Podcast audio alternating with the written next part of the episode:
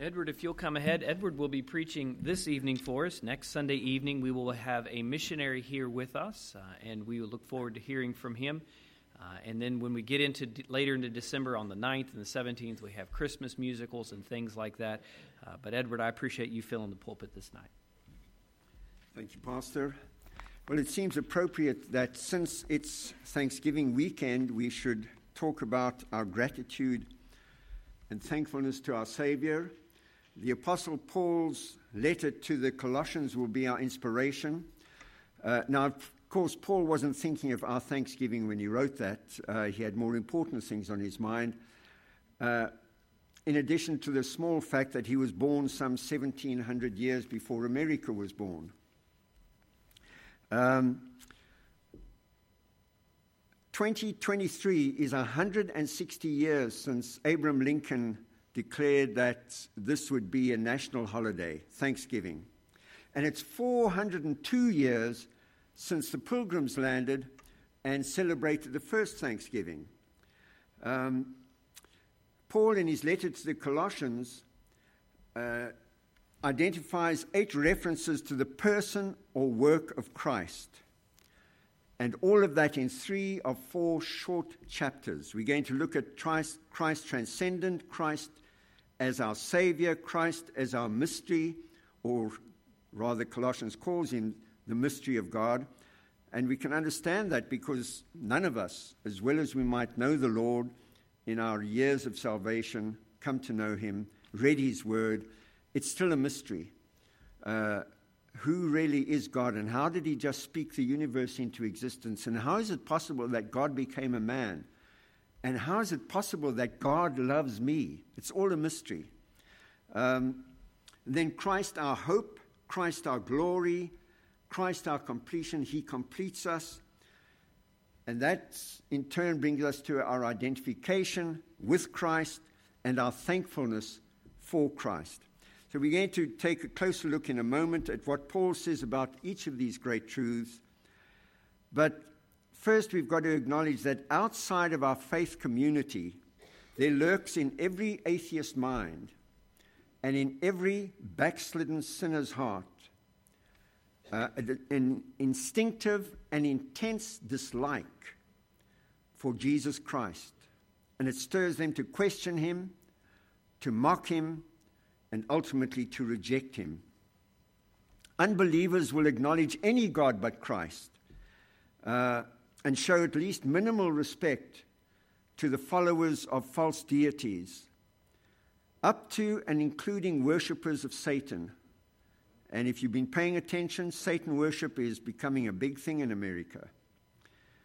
But the true God cannot be tolerated.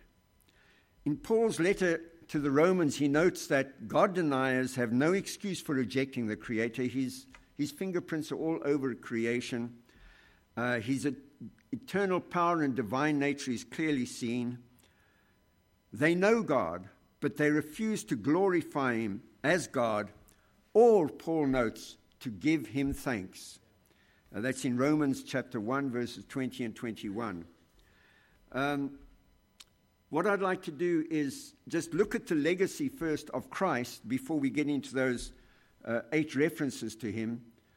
Uh, and Pastor presented us a good condensed package this morning of Christ and his association with the West, Western Europe, and North America, and how Christianity literally changed the world. Um, and it's not appreciated quite as much as it should be. In fact, in our day, it's hardly appreciated at all, and that's by design. There was a time when Western Europe and later North America changed the world. Do you realize that the modern world we live in, with all its wonders, all its technological advances, all its prosperity, all its wealth, Western Europe and North America are the wealthiest countries in the history of the world, the freest countries in the history of the world. And it's all because they were founded on the basic principles of Christianity. This book was their guiding light. Um, Back in the 1500s, we had the Enlightenment. From about 500 years after the birth of Christ to about 1500 years after the birth of Christ, we had something called the Dark Ages. That's when the Catholic Church, after the vibrant growth of the New Testament church, through the preaching of the apostles and then the natural growth of the church in the years that followed, up until about 500, uh, when the Catholic Church started to get an iron grip on Christianity in Europe. From then on, we entered the Dark Ages, where the Bible was restricted, the truth of God was restricted, and an idolatrous, anti God religion grew up that nearly destroyed Western Europe. Then came the Enlightenment. God, in his sovereign majesty and wisdom, uh, decided that it was time for the light to shine again. And we had an explosion of knowledge, an explosion of morals, of hope, of theories of how to live that turned out not to be theories but wonderful principles to form great societies. And that happened all over Europe. Um, Christians were the ones who abolished slavery. Now, that you won't hear anymore. Christians are blamed for everything. Christians abolished slavery. Slavery is still present in this world, in parts of Africa and in the Middle East. Muslim countries still practice slavery. It's not talked about, but it's true. But in the Christianized West, slavery disappeared.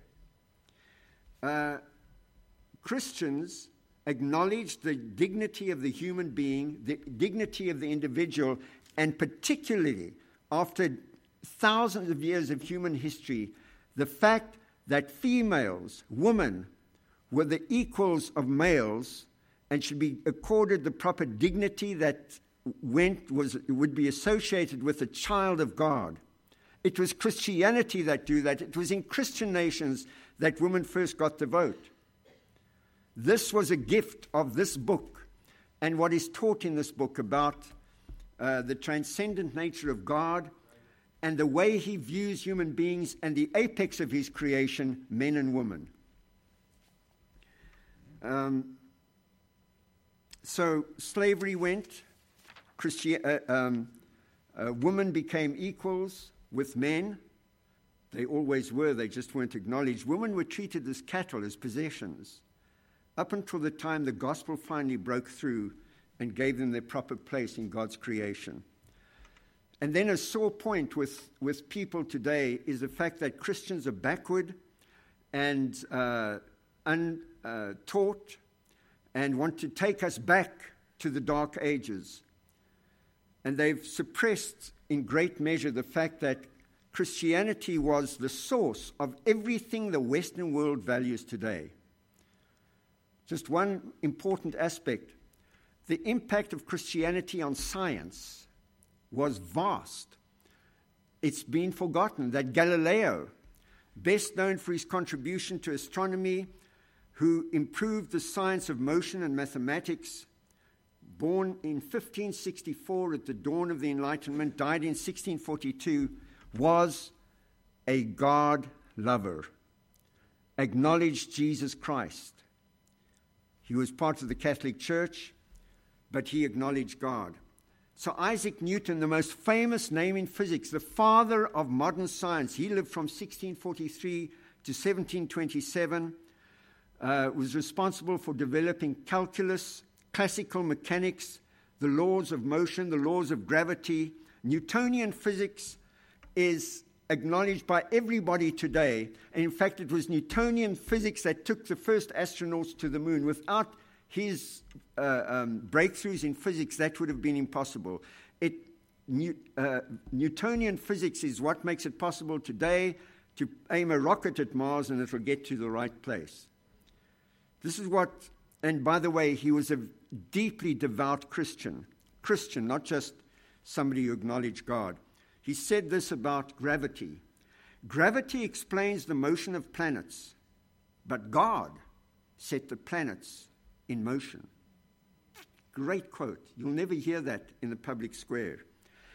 Gregor Mendel, not a very well known uh, scientist to us, was the father of modern genetics.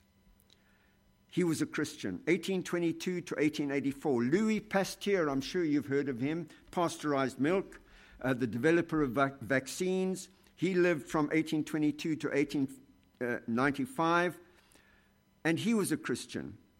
George Washington Carver, have you heard of him? One of the most famous scientists in American history.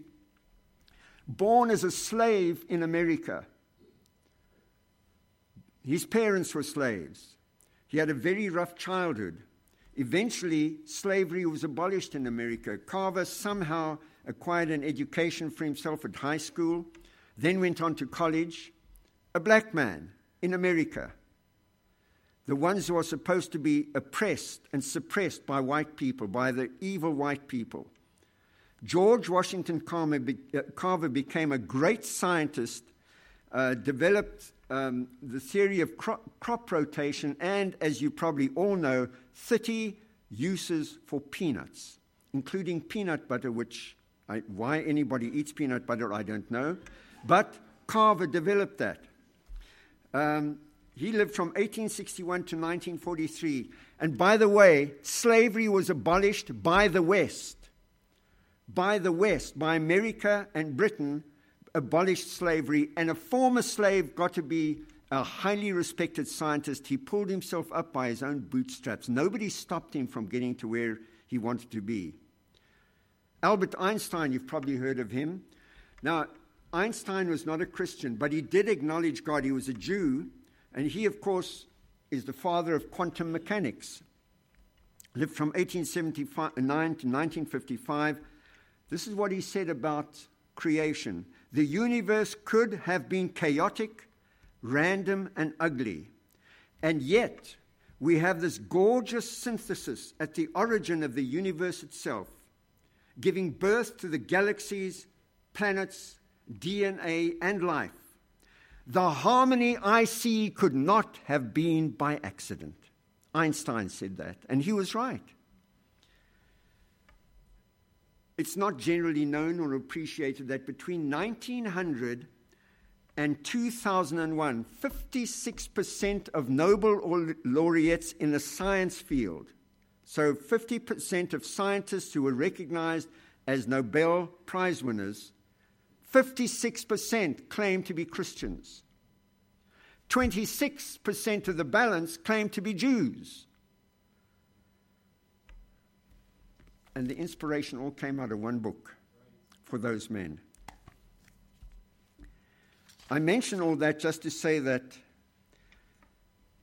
God instinctively is understood by this present evil world that is falling away from the tenets of Christianity so quickly, man is emboldened to the point today where he feels safe to throw off the shackles of Christianity and acknowledgement of God. But they have no excuse for being God deniers or rejecting Him because His eternal power and divine nature, Paul writes to the Romans, is clearly seen in creation. They know God, but refuse to glorify God or to give him thanks. Paul said a long time ago, and it's true today. Romans 1 20 and 21. To them, Christ is simply too close and too demanding. He's the God who came to us, and He doesn't give us any room to declare ourselves God or to create our own little kingdoms. Eternal submission as the only way to approach Him is too high a price to pay for those whose only acceptable God is self. Price is just too high. And it's a sad fact that even those who claim him as Lord and Savior may also at times see him as too demanding. And you know, God is demanding. You may have noticed that if you walked with him for any length of time.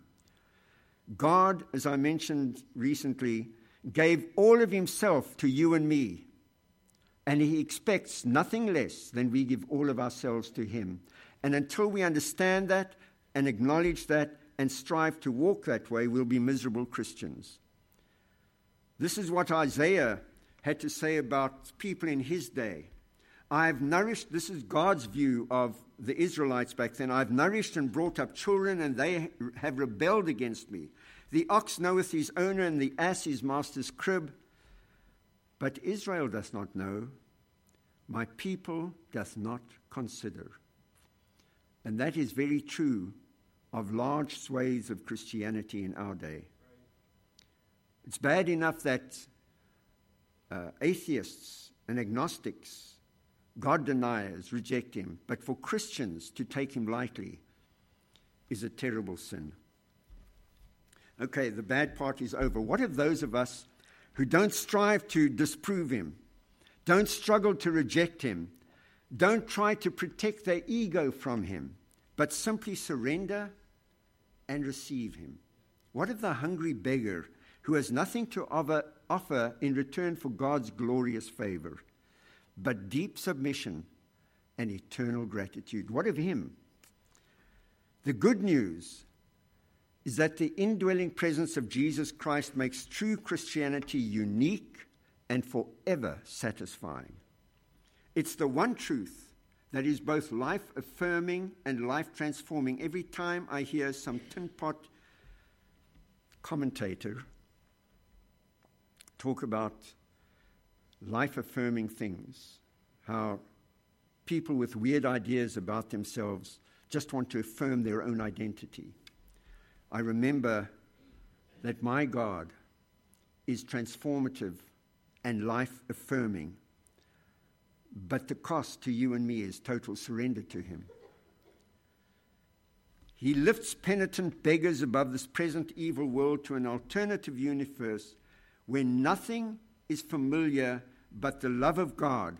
And when we get there, it will be instantly recognizable to us as if from the longings of a half remembered dream. Oh, we'll know him by his love. So let's turn to Colossians now and look at the glorious things that are spoken of God in this one little letter. We'll begin with Christ transcendent.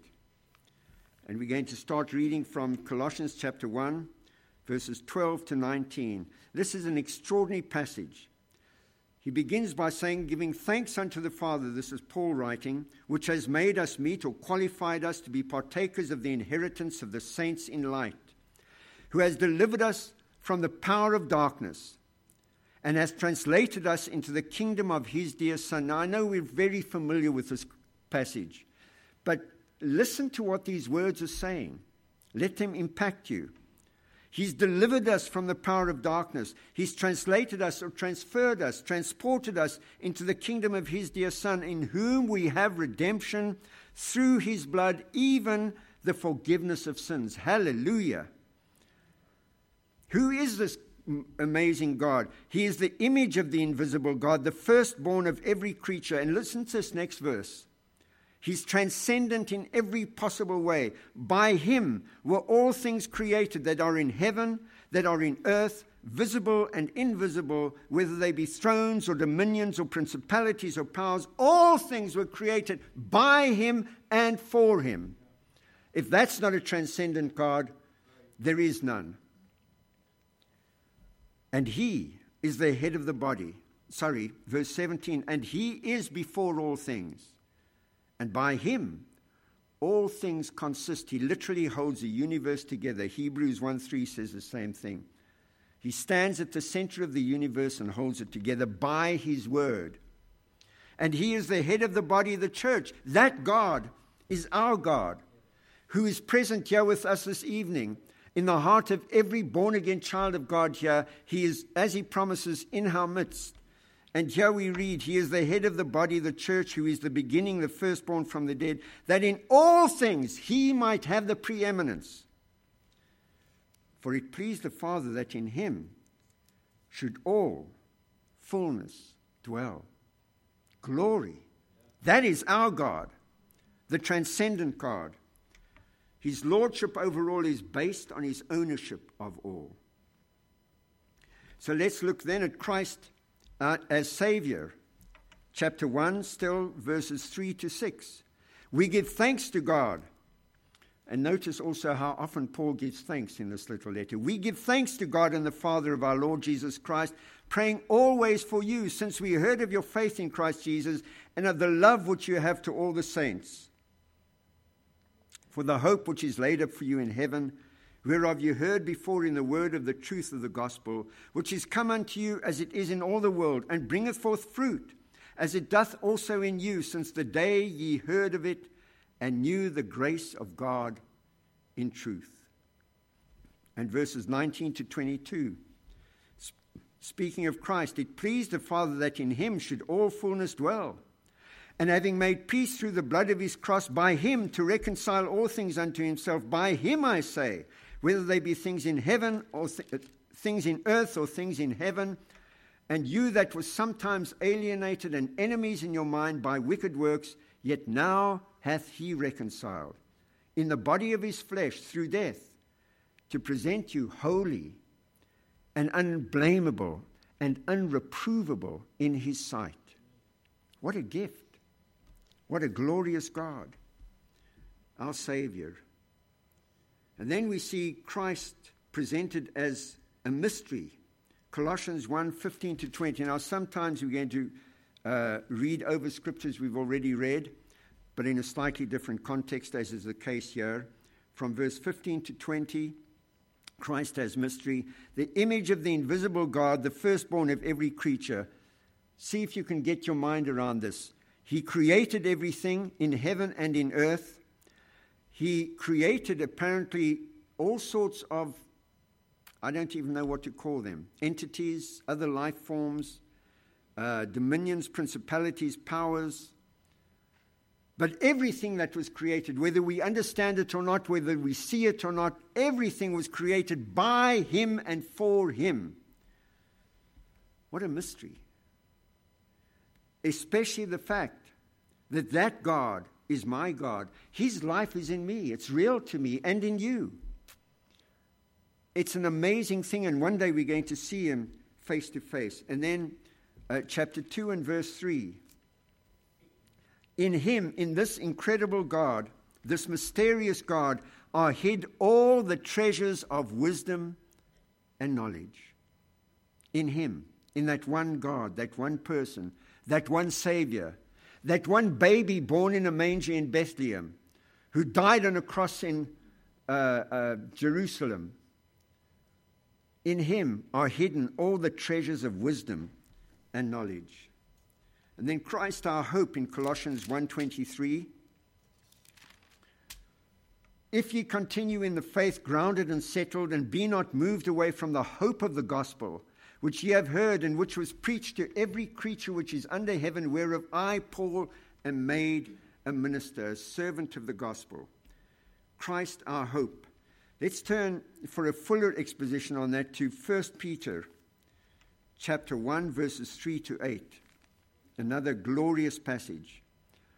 Blessed be the God and Father of our Lord Jesus Christ, which according to his abundant mercy hath begotten us again unto a lively hope or a living hope by the resurrection of Jesus Christ from the dead, to an inheritance incorruptible and undefiled that fadeth not away, reserved in heaven for you.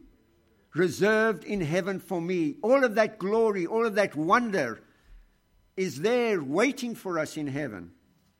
And you can count on it as truth because there's a witness in your heart that says, Yes, He loves me. Who are kept by the power of God through faith unto salvation, ready to be revealed in the last time. If you have any doubt that you'll make it to heaven, right here you have God's guarantee. His power will make sure that you make it wherein you greatly rejoice, though now for a season, if need be, you are in heaviness through manifold temptations, many trials. I've said it before America is highly favored because we don't know what persecution is. We don't know what real suffering is. This country, founded on Christian principles, on the Word of God, the richest, most powerful, freest nation in the history of the human race, founded on the Word of God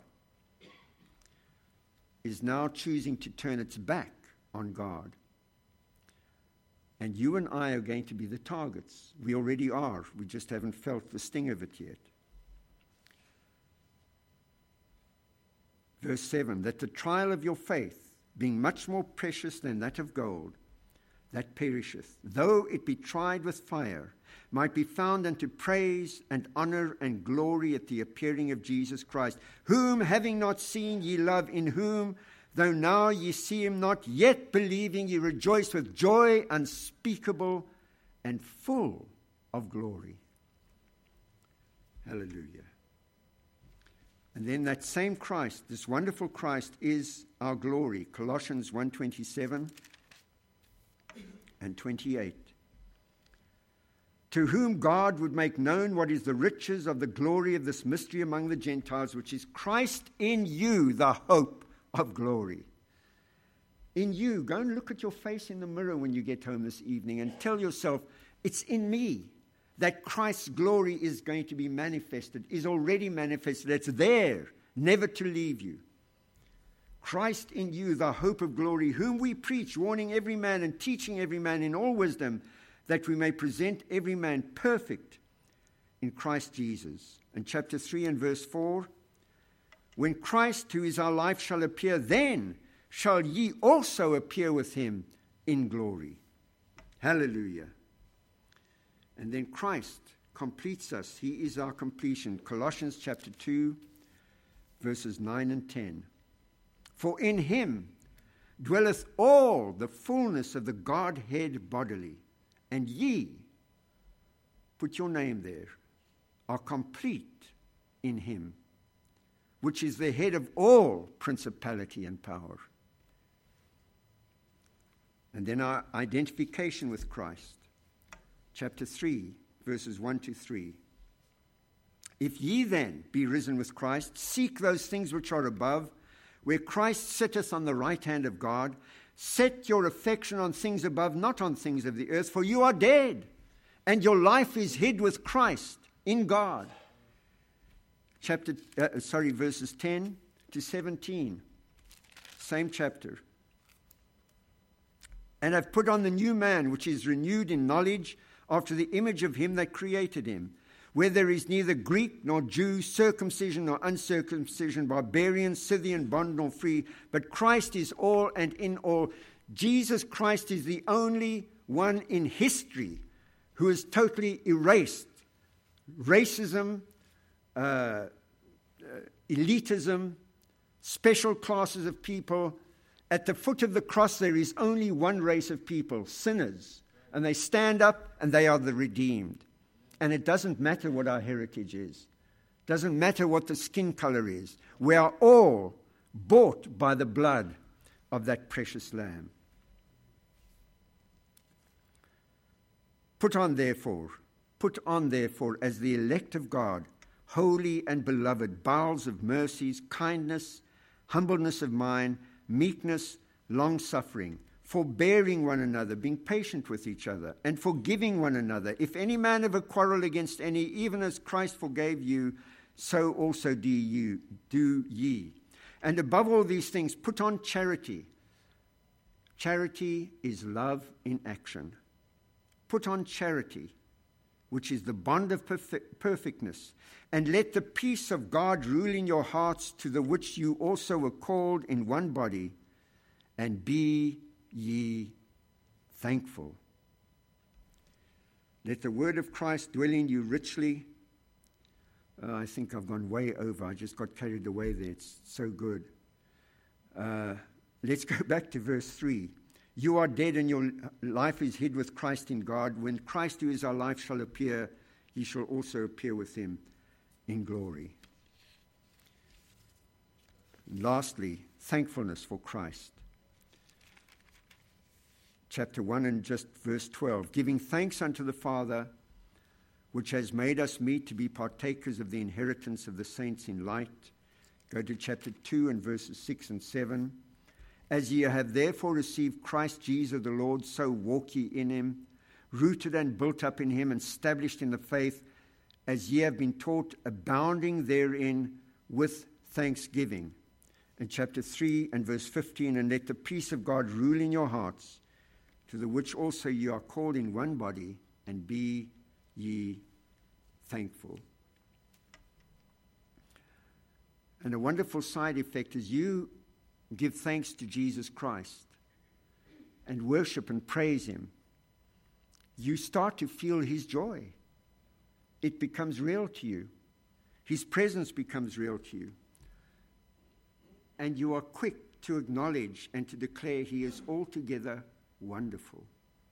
God's gift of salvation is the truth that fuels our thanksgiving with the fruit of unchanging, eternal promises and fills our days with meaningful challenges and glorious surprises. To all who have gladly unwrapped that gift, may your journey continue to be always reaching upwards towards those sunlit uplands where every good and perfect thing resides forever. And may our hearts forever echo the glorious words of King David recorded in Chronicles chapter 2, uh, chapter 29, verses 10 to 13, one of the best passages in all of Scripture. Blessed be thou, O God, Lord God of Israel, our Father forever and ever. Thine, O Lord, is the greatness and the power and the glory and the victory and the majesty. For all that is in the heaven and the earth is thine. Thine is the kingdom, O Lord, and thou art exalted as head above all. Both riches and honor come of thee, and thou reignest over all. And in thy hand is power and might. And in thine hand it is to make great and to give strength unto all. Now, therefore, our God, we thank thee and praise thy glorious name. So happy Thanksgiving. Merry Christmas and a joyful new year in Jesus Christ. Great in majesty, transcendent in glory, and robed in splendor forevermore. Father, we thank you